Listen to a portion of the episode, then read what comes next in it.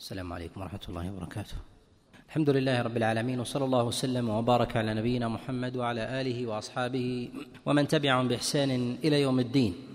أما بعد الحديث الأول في هذا المجلس وحديث عقبة بن عامر عليه رضوان الله تعالى عن عمر بن الخطاب أن رسول الله صلى الله عليه وسلم قال من توضأ فأحسن الوضوء ثم رفع بصره إلى السماء وقال أشهد أن لا إله إلا الله وأن محمدا رسول الله فتحت له أبواب الجنة الثمانية يدخل من أيها شاء.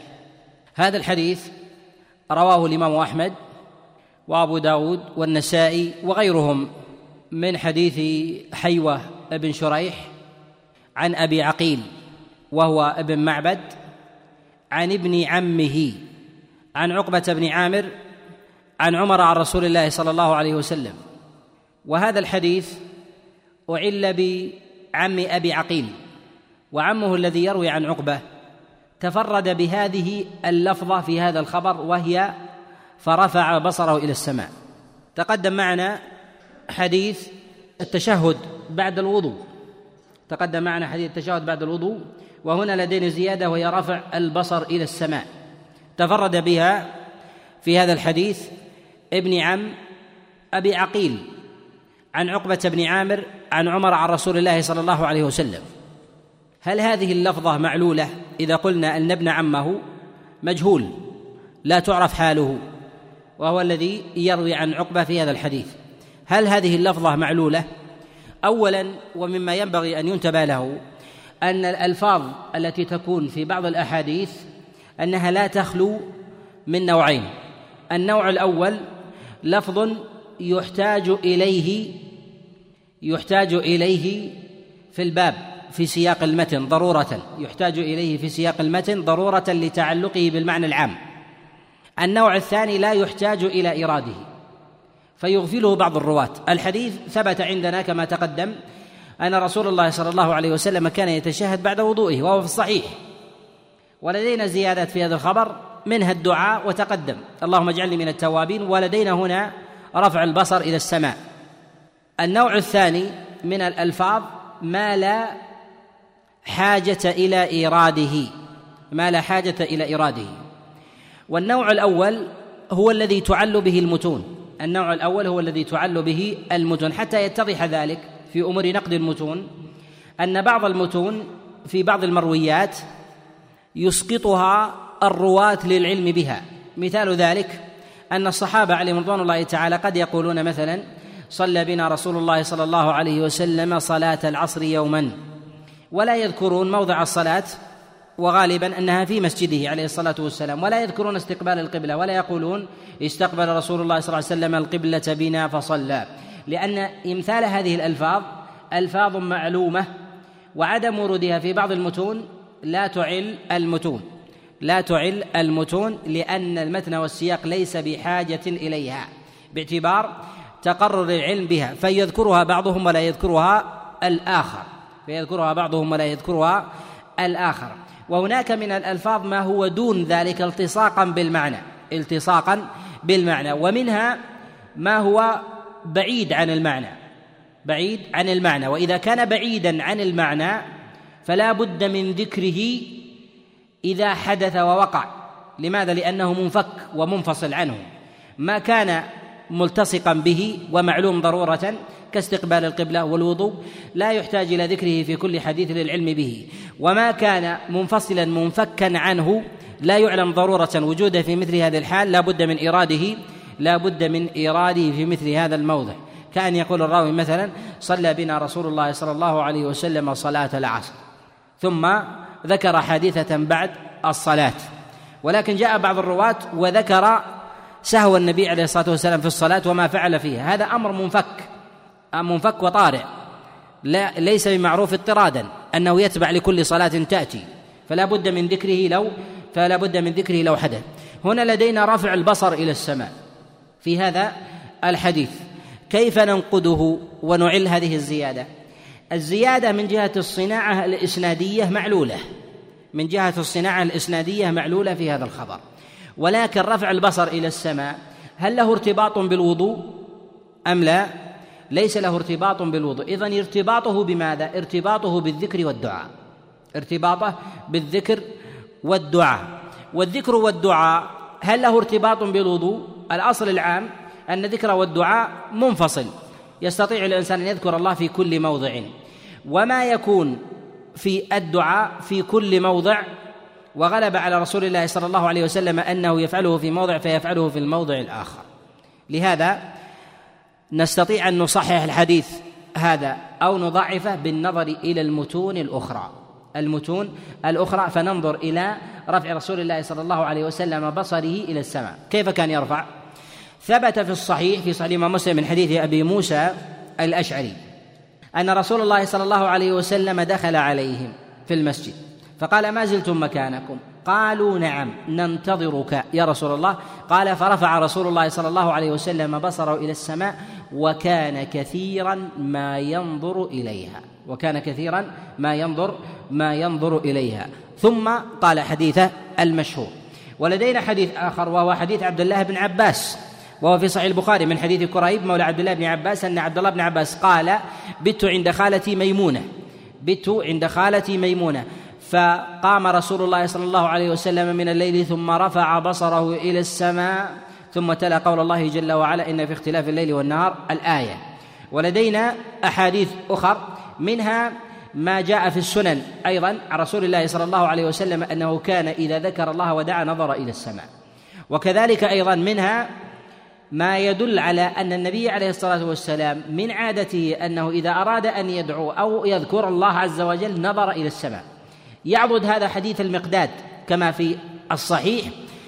قال استطعم رسول الله صلى الله استسقى رسول الله صلى الله عليه وسلم ثم نظر إلى السماء.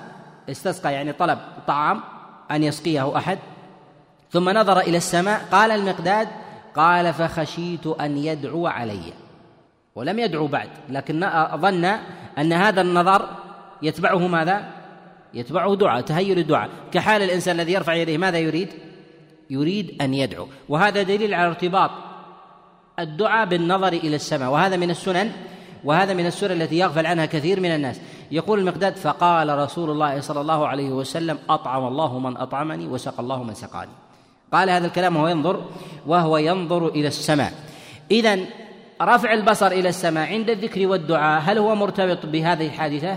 لا فصلناه بالسبر فصلناه بالسبر وهذا السبر هو بمجموع حال رفع رسول الله صلى الله عليه وسلم لبصره إلى السماء. أنه كان يرفع بصره مرتبطا بالدعاء كثيرا. وينظر أيضا في غير دعاء ولكنه كثيرا ما ينظر إليها حتى أن المقداد حينما رفع النبي صلى الله عليه وسلم بصره إلى السماء انتظر منه دعاء انتظر منه دعاء. وعلى هذا نقول إن هذا الحديث مع جهالة الراوي الراوي عن عقبة ليس بمنكر ليس بمنكر المتن ومن فعل ومن فعل به وتعبد فقد أحسن ومن فعل به وتعبد فقد أحسن. لماذا؟ لأن هذه الزيادة في هذا الحديث لا صلة لها بالوضوء وإنما صلتها بالدعاء على سبيل العموم. على سبيل العموم وكذلك وكذلك الذكر. وابن عم أبي عقيل في هذا الحديث وإن كان لا يعرف إلا أنه لم يأتي بشيء جديد. إلا أنه لم يأتي بشيء جديد. كذلك وروايته أيضا عن عقبة ابن عامر في هذا الحديث رواية عن صحابي جليل والراوي عنه في ذلك ابن عمه الراوي عنه ابن عمه. وأمر القرابة في المرويات له أثر. أمر القرابة في المرويات له أثر في مسألة التحري. وذلك أن العلماء في أمور العلل العلماء في أمور العلل ينظرون إلى ينظرون إلى سماع الراوي من من شيخه. سماع التلميذ من شيخه وإلى صلة التلميذ بالشيخ فربما كان سماعه معترضا ولم يكن عارفا بحاله. والقرابة دليل على المخالطة. ابن العم يخالط ابن عمه وكذلك الأخ مع أخيه يختلطون دائما فيعرف مواضع الصدق والكذب والصواب والخطأ فهو أعلم به لأنه من لأنه من قرابته. بخلاف إذا روى الثقة عن مجهول إذا روى الثقة أو المتوسط عن مجهول وهذا المجهول ليس بينه وبينه صلة صلة قرابة لأنه ربما رآه في طريق فسمع منه ثم مضى ثم مضى فلم يره إلا تلك المرة. وأما بالنسبة للذي يحدث عن قرابة فإن ذلك أمارة على معرفته بحاله. على هذا نقول يا أنس الزيادة صحيحة أو ليس بصحيحة؟ الزيادة؟ نعم. الصناعة الحديثية. نعم. هل هي معلولة في على طرائق المحدثين في العلل؟ هل يعل بها الحديث؟ نعم. حديث معلول.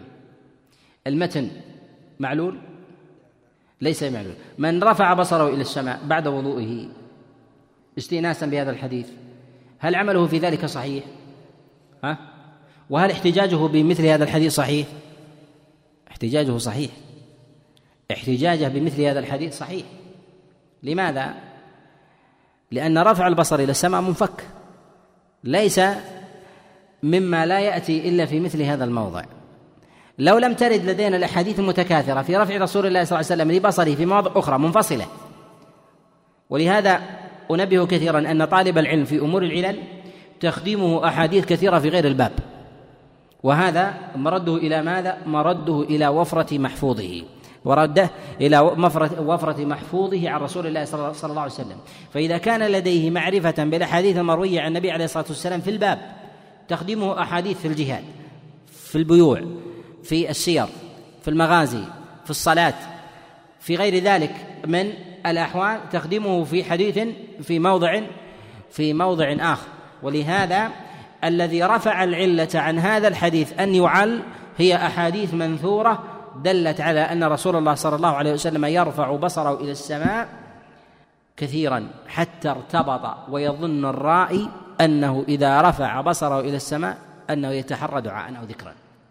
يتحرى دعاء أو ذكرا. لهذا من قال أشهد أن لا إله إلا الله وأنا محمد رسول الله وهو ينظر إلى السماء بعد وضوئه فهو متبع. لو لم يرد هذا لو لم يرد هذا الحديث عن رسول الله صلى الله عليه وسلم. نعم. في هذا من السنة. من السنة المهجورة.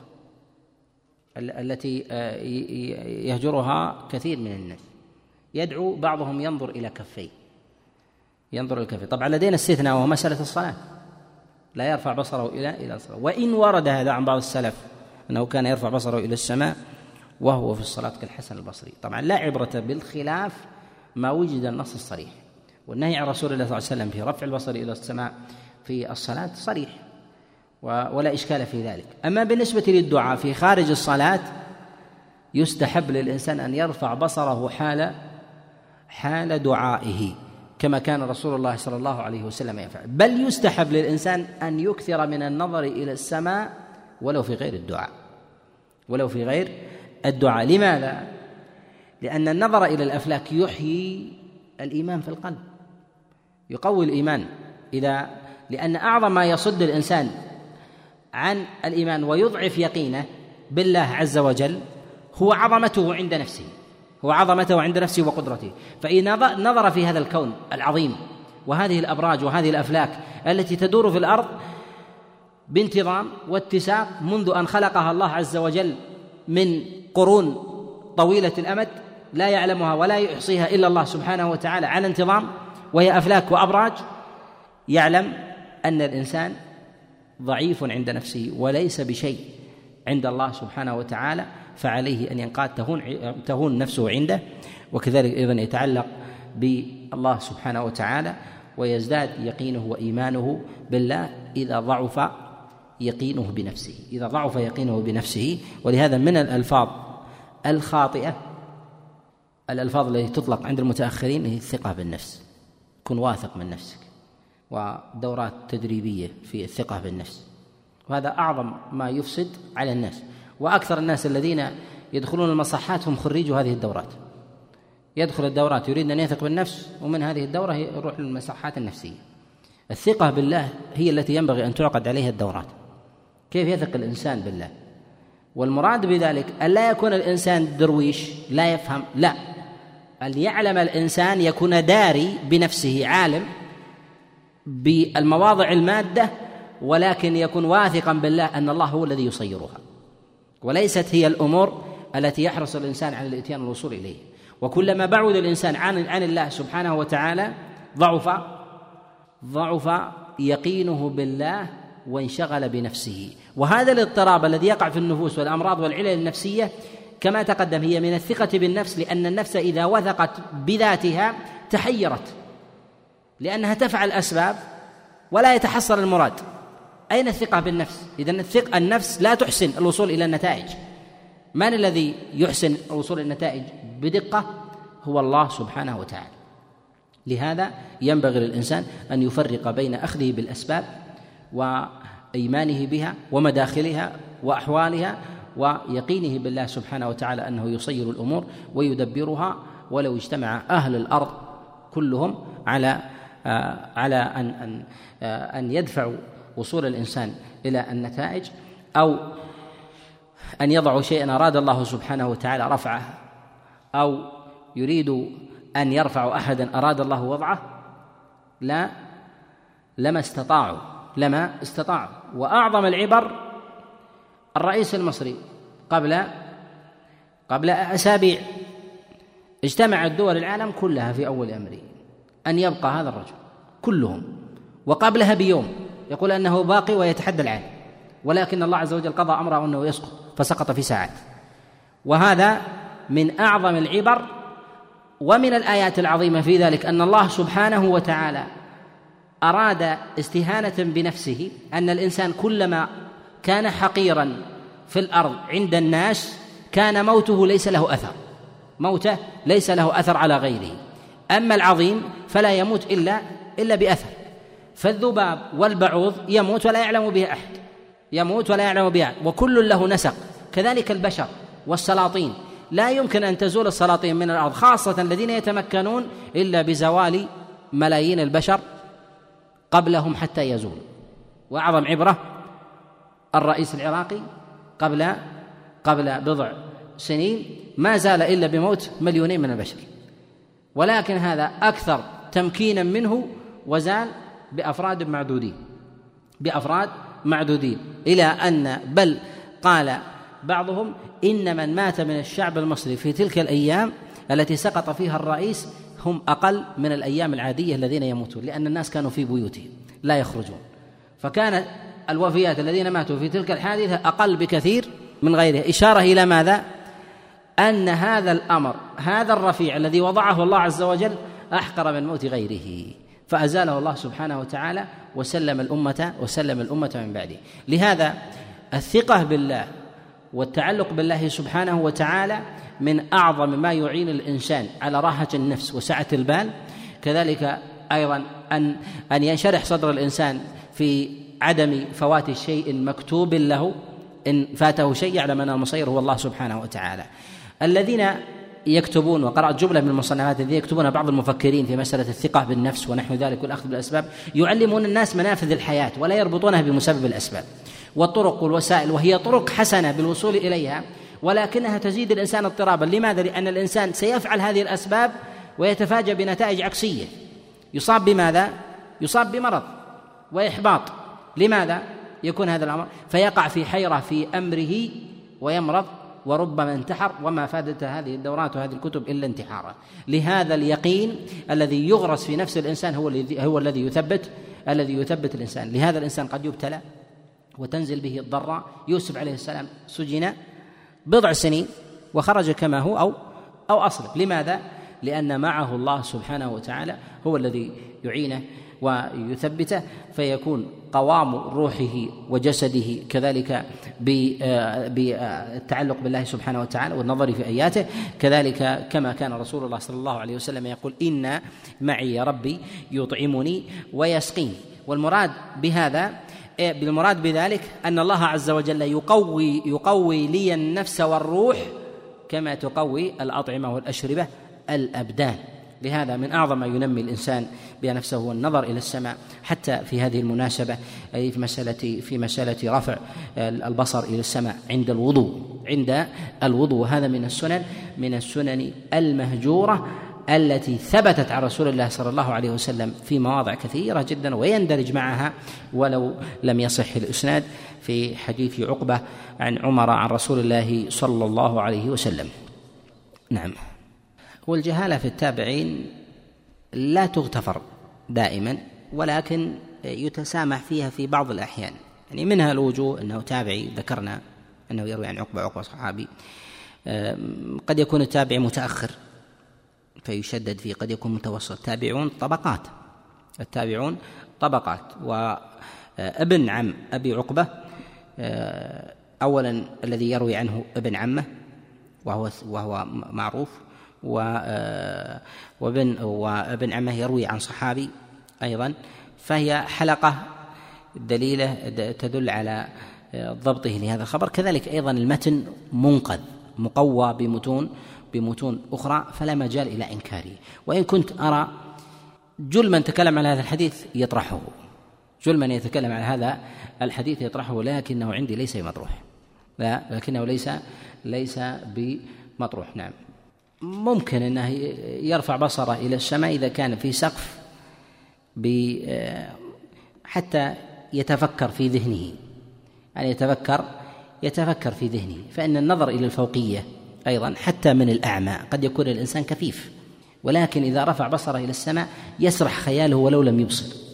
يسرح خياله ولو لم ولو لم يبصر في الأفلاك ونحو ذلك. بخلاف لو كان البصر ينصرف مثلا إلى الأرض أو ينصرف إلى إلى الكفين يرفع بصره إلى السماء حتى في في في المساجد المسقوفة أو في البيوت في الحجر ونحو ذلك ويتأمل ويتفكر في السماوات والأرض وغيرها من مخلوقات الله جل وعلا كحال الأعمى كحال الأعمى. الحديث الثاني في هذا حديث أبي سعيد الخدري أن رسول الله صلى الله عليه وسلم توضأ وقال سبحانك اللهم وبحمدك أشهد أن لا إله إلا أنت أستغفرك وأتوب إليك. هذا الحديث حديث أبي سعيد الخدري رواه الإمام أحمد والنسائي وغيرهم من حديث أبي سعيد الخدري وجاء عن أبي سعيد من حديث شعبة بن الحجاج عن أبي هاشم عن أبي مجلز عن عب عن قيس بن عباد عن أبي سعيد الخدري عن رسول الله صلى الله عليه وسلم. وهذا الحديث قد اختلف في وقفه ورفعه. رواه مرفوعا يحيى بن كثير أبو عفان عن شعبة بن الحجاج به وجعله مرفوعا. وخالفه في ذلك جماعة. رواه سفيان الثوري عن أبي هاشم عن أبي مجلز عن قيس بن عباد عن أبي سعيد الخدري وجعله موقوفا موقوفا على أبي سعيد ولم يجعله مرفوعا وإسناده في ذلك صحيح. وأكثر الرواة الذين يروونه عن سفيان الثوري يجعلونه موقوفا. رواه عنه عبد الرحمن بن مهدي وعبد الله بن المبارك عن سفيان الثوري به وجعلوه وجعلوه موقوفا. ورواه بعضهم كيوسف بن أصباط عن سفيان الثوري وجعله وجعله مرفوعا وهو وهم وغلط. وقال النسائي عليه رحمة الله في كتابه السنن بعد إيراده المرفوع قال غير محفوظ. غير غير محفوظ. والصواب فيه والصواب فيه الوقف. وجاء هذا الحديث من من حديث سعيد بن منصور ومحمد بن زياد عن هشيم عن أبي هاشم وجعلوه مرفوعا وفي ذلك نظر. وخولف في روايته في رواية الرفع يحيى بن كثير كما تقدم في روايته عن شعبة. خالفه في ذلك محمد بن جعفر غندر ومعاذ. كلهم يروه يروونه عن عن شعبة بن الحجاج عن أبي هاشم عن أبي مجلس عن قيس ابن عباد عن أبي سعيد الخدري فجعلوه موقوفا وهو الصواب. ومال إلى ترجيح الوقف. جماعة كالنسائي والدار قطني وغيرهما وهو موقوف صحيح وهو موقوف صحيح. ولكن بالنسبة للرفع ينبغي أن ينبه على مسألة وهي في أمور العلل أن بعض الأحاديث التي يختلف فيها رفعا ووقفا ينبغي أن ينظر فيها إلى أوسع الرواة فقها. إلى أوسع الرواة فقها.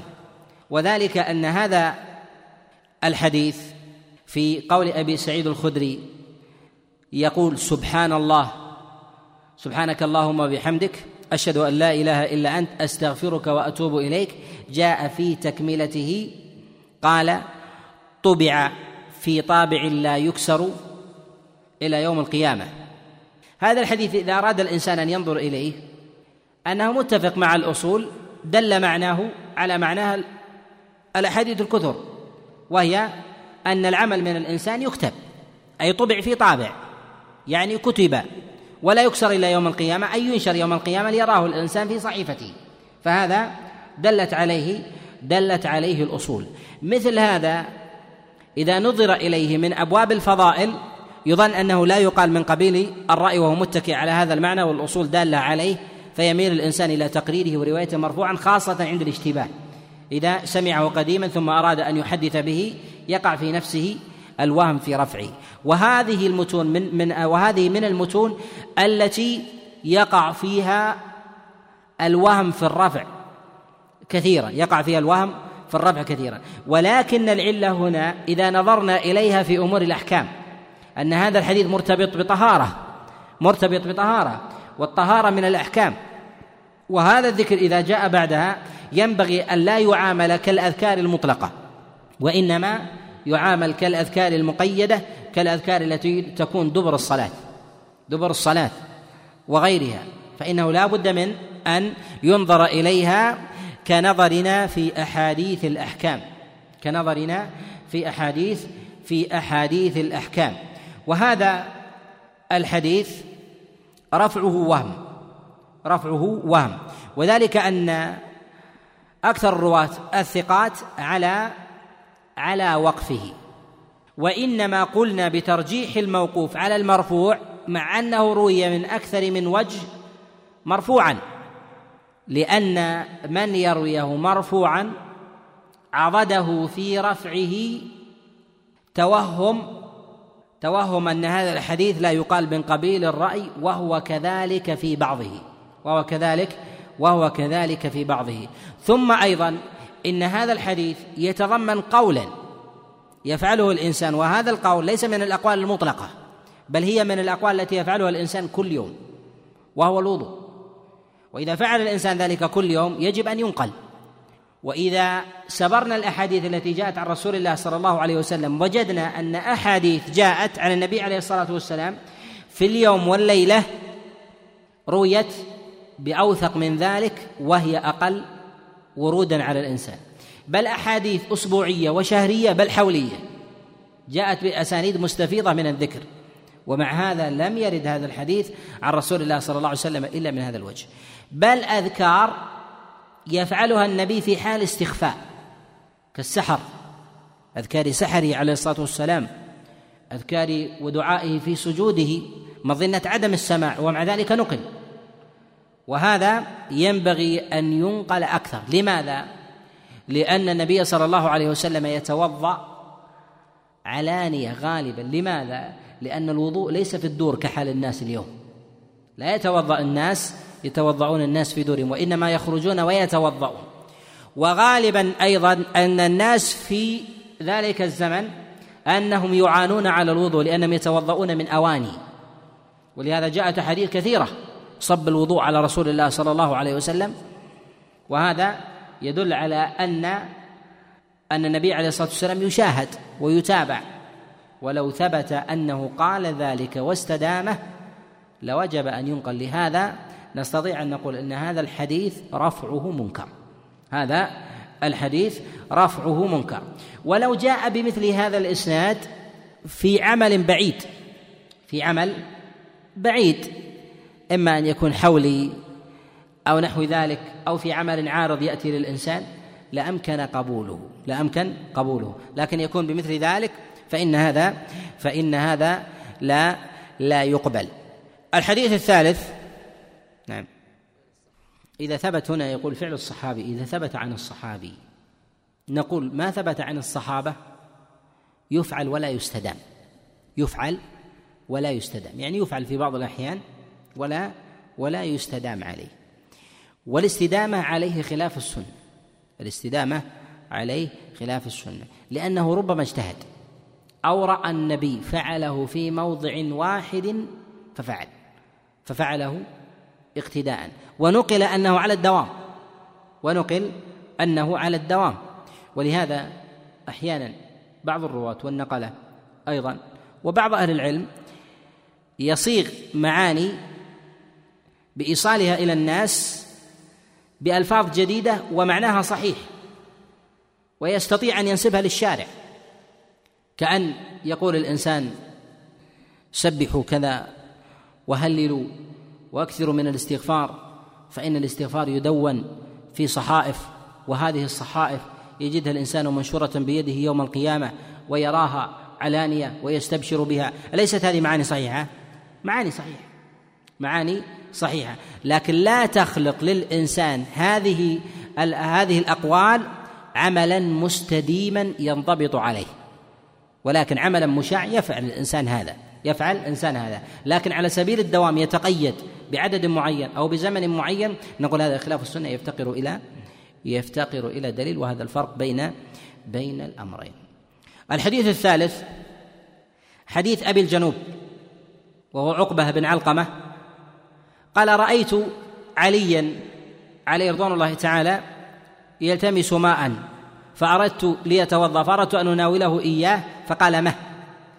إني رأيت عمر بن الخطاب عليه رضوان الله تعالى يريد ذلك فأردت أن أعينه إليه عليه فقال مه. يا أبا الحسن إني رأيت رسول الله صلى الله عليه وسلم يريد أن يفعل ذلك فأردت أن أعينه فقال إني لا أحب أن يشاركني في وضوء أحد. جاء في لفظ أن يعينني على وضوء أحد. هذا الحديث حديث منكر. رواه الدارمي وأبو يعلى وابن حبان في المجروحين والدار قطني في الأفراد من حديث النضر بن منصور. عن أبي الجنوب عقبة بن علقمة عن علي بن أبي طالب. وهذا إسناد منكر ومتن أنكر. وذلك أن الإسناد تفرد به من هذا الوجه والنظر بن منصور عن أبي الجنوب. والنضر بن منصور ضعيف. والنضر بن منصور ضعيف. ضعفه جماعة كأحمد وابن معين والبخاري وغيرهم. وأبو الجنوب مثله أيضا وهنا علة أخرى أيضا أن النضر بن منصور وأبو الجن وأبا الجنوب من أهل البصرة من أهل البصرة. وهذا الحديث ينبغي الا ينفرد به مثل أبي الجنوب عن علي. علي بن أبي طالب عليه رضوان الله هو خليفة راشد وإنما فعل ذلك كما في ظاهر النص بعد عمر بعد عمر يعني في زمنه في زمن خلافته أو على الأقل في خلافة عثمان بعد أن كان له قول. وهذا ينبغي ألا ينقل ينقله مثل أبي الجنوب عن علي بن أبي طالب عن علي بن أبي طالب لأن النقل عن علي بن أبي طالب كان في زمن سيادته في زمن سيادته. مثل هؤلاء ينبغي ألا ينقل عنه هذا. كذلك أيضا فإن الذي يرويه عنه النظر وهو بصري عن أبي الجنوب وهو بصري عن علي بن أبي طالب عليه رضوان الله تعالى وعلي بن أبي طالب لم يكن من أهل لم يكن من أهل البصرة وهذا دليل على نكرته. ولهذا روى ابن عدي في كتابه الكامل عن عثمان بن سعيد الدارمي أنه قال قلت ليحيى بن معين النضر بن منصور الذي يروي عنه ابن أبي معشر عن أبي الجنوب عن علي بن أبي طالب ما قولك فيه؟ قال هؤلاء حمالة الحطب هؤلاء حمالة الحطب. وهذا دليل على أن هذا الحديث حديث أن هذا الحديث حديث منكر. حديث منكر.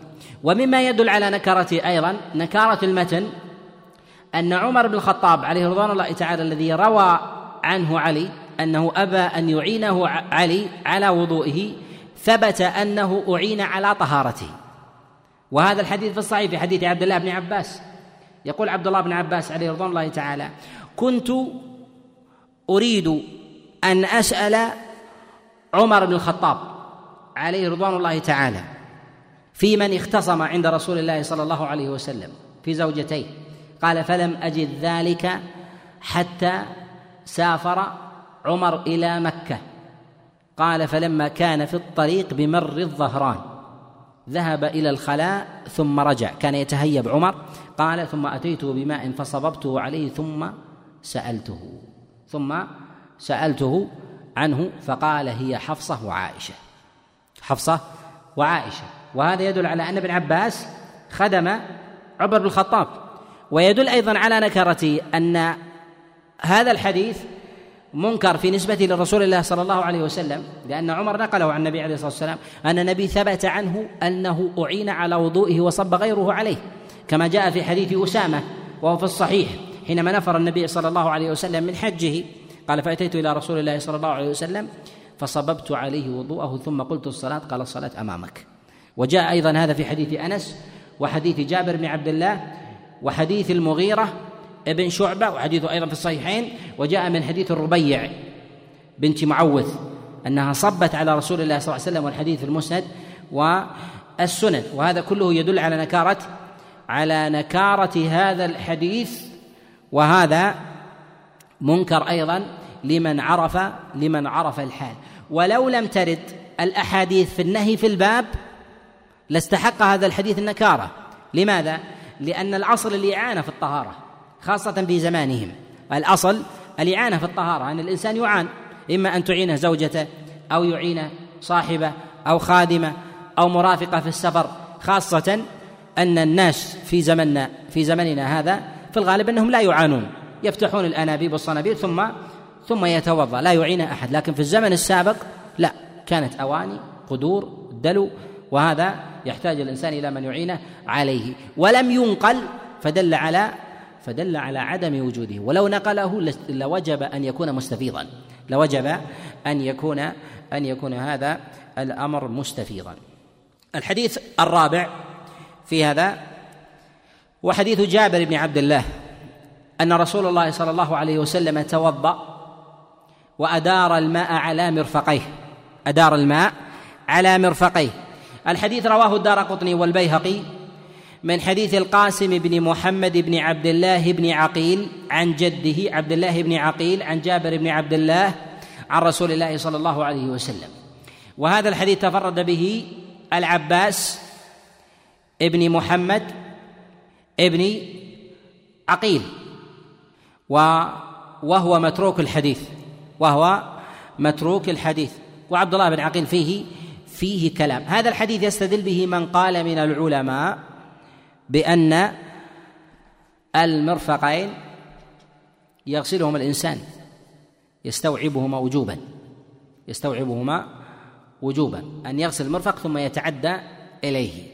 وهذا هو من الأحاديث التي هي محك في في هذا الباب. أيضا الحديث الخامس وهو أيضا في هذه المسألة وهو ما رواه الدار قطني والبيهقي أيضا من حديث عثمان بن عفان أن رسول الله صلى الله عليه وسلم توضأ وغسل مرفقيه حتى شرع في العضد حتى شرع في العضدين.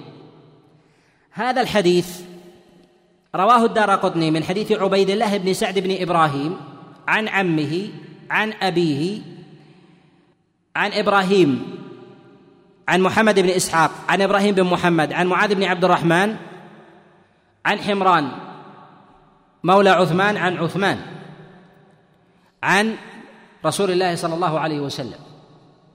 هذا الحديث تفرد بذكر حتى شرع أو بلغ العضدين محمد بن إسحاق. محمد بن إسحاق. وهو لا يقبل فيما يتفرد به كيف وإذا خالفه غيره من الثقات. كيف وإذا خلفه غيره من الثقات. هذا الحديث حديث عثمان بن عفان في الصحيحين. قد جاء في الصحيح من حديث يحيى ابن أبي كثير عن إبراهيم أبو محمد. فإبرا... فيحيى خالف محمد وما ذكر العضدين.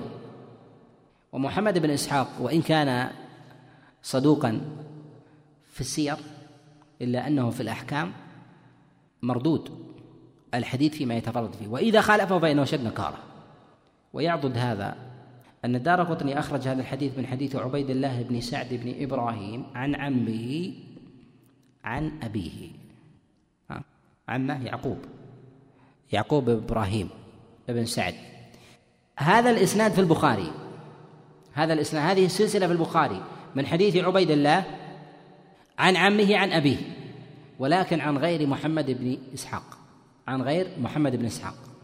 وهذا يدل على أن البخاري مع كثرة الأحاديث التي يرويها في الأحكام محمد بن إسحاق بالنسبة لأحاديث الأحكام من هذا الطريق مع ذلك لم يورد البخاري حديثا له عن محمد بن إسحاق. بهذه السلسلة. بهذه بهذه السلسلة. دليل على ماذا؟ دليل على نكارة أحاديث محمد بن إسحاق. أحاديث محمد بن إسحاق. ويدل على أن محمد بن إسحاق الغلط والوهم من عنده أن هذا الحديث رواه الإمام أحمد في كتابه المسند من حديث يعقوب به يعني يعقوب عن أبيه عن محمد بن إسحاق وما ذكر العضدين مع أن الإمام أحمد في مسنده يورد المتن كامل مما يدل على أن محمد بن إسحاق تارة يرويه بهذه اللفظة وتارة لا لا يرويه فيتوهم فيتوهم. والعلماء وهذا نهج يسلكه البخاري ومسلم أن الألفاظ التي ينفرد فيها الثقات الألفاظ التي ينفرد فيها الرواة من طبقة محمد بن إسحاق وأمثاله أنه لا يورد في الأصول شيئا يغلق الباب. لماذا؟ ولو كان المتن في ظاهره مستقيم لأن هؤلاء ينقص ينقصهم الفقه في الأحكام. والفقه في الأحكام أي لفظة تؤثر فيه؟ بعض المتعلمين أو ربما بعض الحفاظ يمر اللفظ ولا يرى فيه لفظ منكر ولكن عبارة كشرع في العضدين يرى أنها هي المرفقين لأن من غسل المرفق والعضدين لا يرى أنها ربما أبعد أبعد من هذا أن هناك مذهب ربما يستدل بغسل العضدين أيضا. وهناك فعلا من يستدل بهذا. أو ربما يضعف من جهة عدم إحاطته بأقوال أهل البلدان. أن هناك قول ليس له مستند. فإذا روينا هذا الحديث وتجوزنا بلفظه اعتمدوا عليه. اعتمدوا عليه فيحجم عنه لهذا البخاري ومسلم يغلقان هذا الباب. ولا يرويان عن مثل عن مثل محمد بن إسحاق في أمور الأحكام ما يتفرد ما يتفرد به وغيره ككثير من الرواة من هذه الطبقة. نكتفي بهذا القدر. نعم. في أي باب؟ يقول سابر مرويات الراوي. أن تكلمنا في في آه، في محاضرات كانت في دراسات في علم العلل. وتكلمنا في شرح إلى الترمذي أيضا على على هذا. الصبر باب عريض جدا. منه صبر للمتون ومنه صبر للإسناد كامل بهذا بهذا التسلسل. ومنه صبر لذات الراوي. ومنه صبر لأحاديث الراوي عن شيخ بعينه. ومنه صبر لأحاديث الراوي عن شيخ وتلميذه. ومنها صبر لهذا الراوي عن تلميذ معين. من تلاميذه الذي يرد في الإسناد. أحيانا أو بعض الناس ينظر إلى راوي من الرواة فقط ثم يقوم بالنظر في كلام العلماء ويهمل جانب الصبر. الصبر يعطيك نتائج دقيقة. العلماء في أحكامهم يعطونك نتائج أغلبية ويكلون الباقي إلى صبرك. إلى صبرك. مثال محمد يروي عن زيد وزيد يروي عن عمر. محمد يروي عن زيد وزيد يروي عن عمر. هؤلاء ثلاثة. لدينا زيد فيه ضعف فيه ضعف. زيد له مئة حديث. زيد له مئة مئة حديث. خمسة وتسعين منها خمسة وتسعين منها منكرة. تخالف أحاديث الثقات. يحكم العلماء على زيد. في كتب الرجال يقولون زيد ضعيف. يروي عنه فلان وفلان. لكن حينما تسبر هذه المئة ستجد خمسة.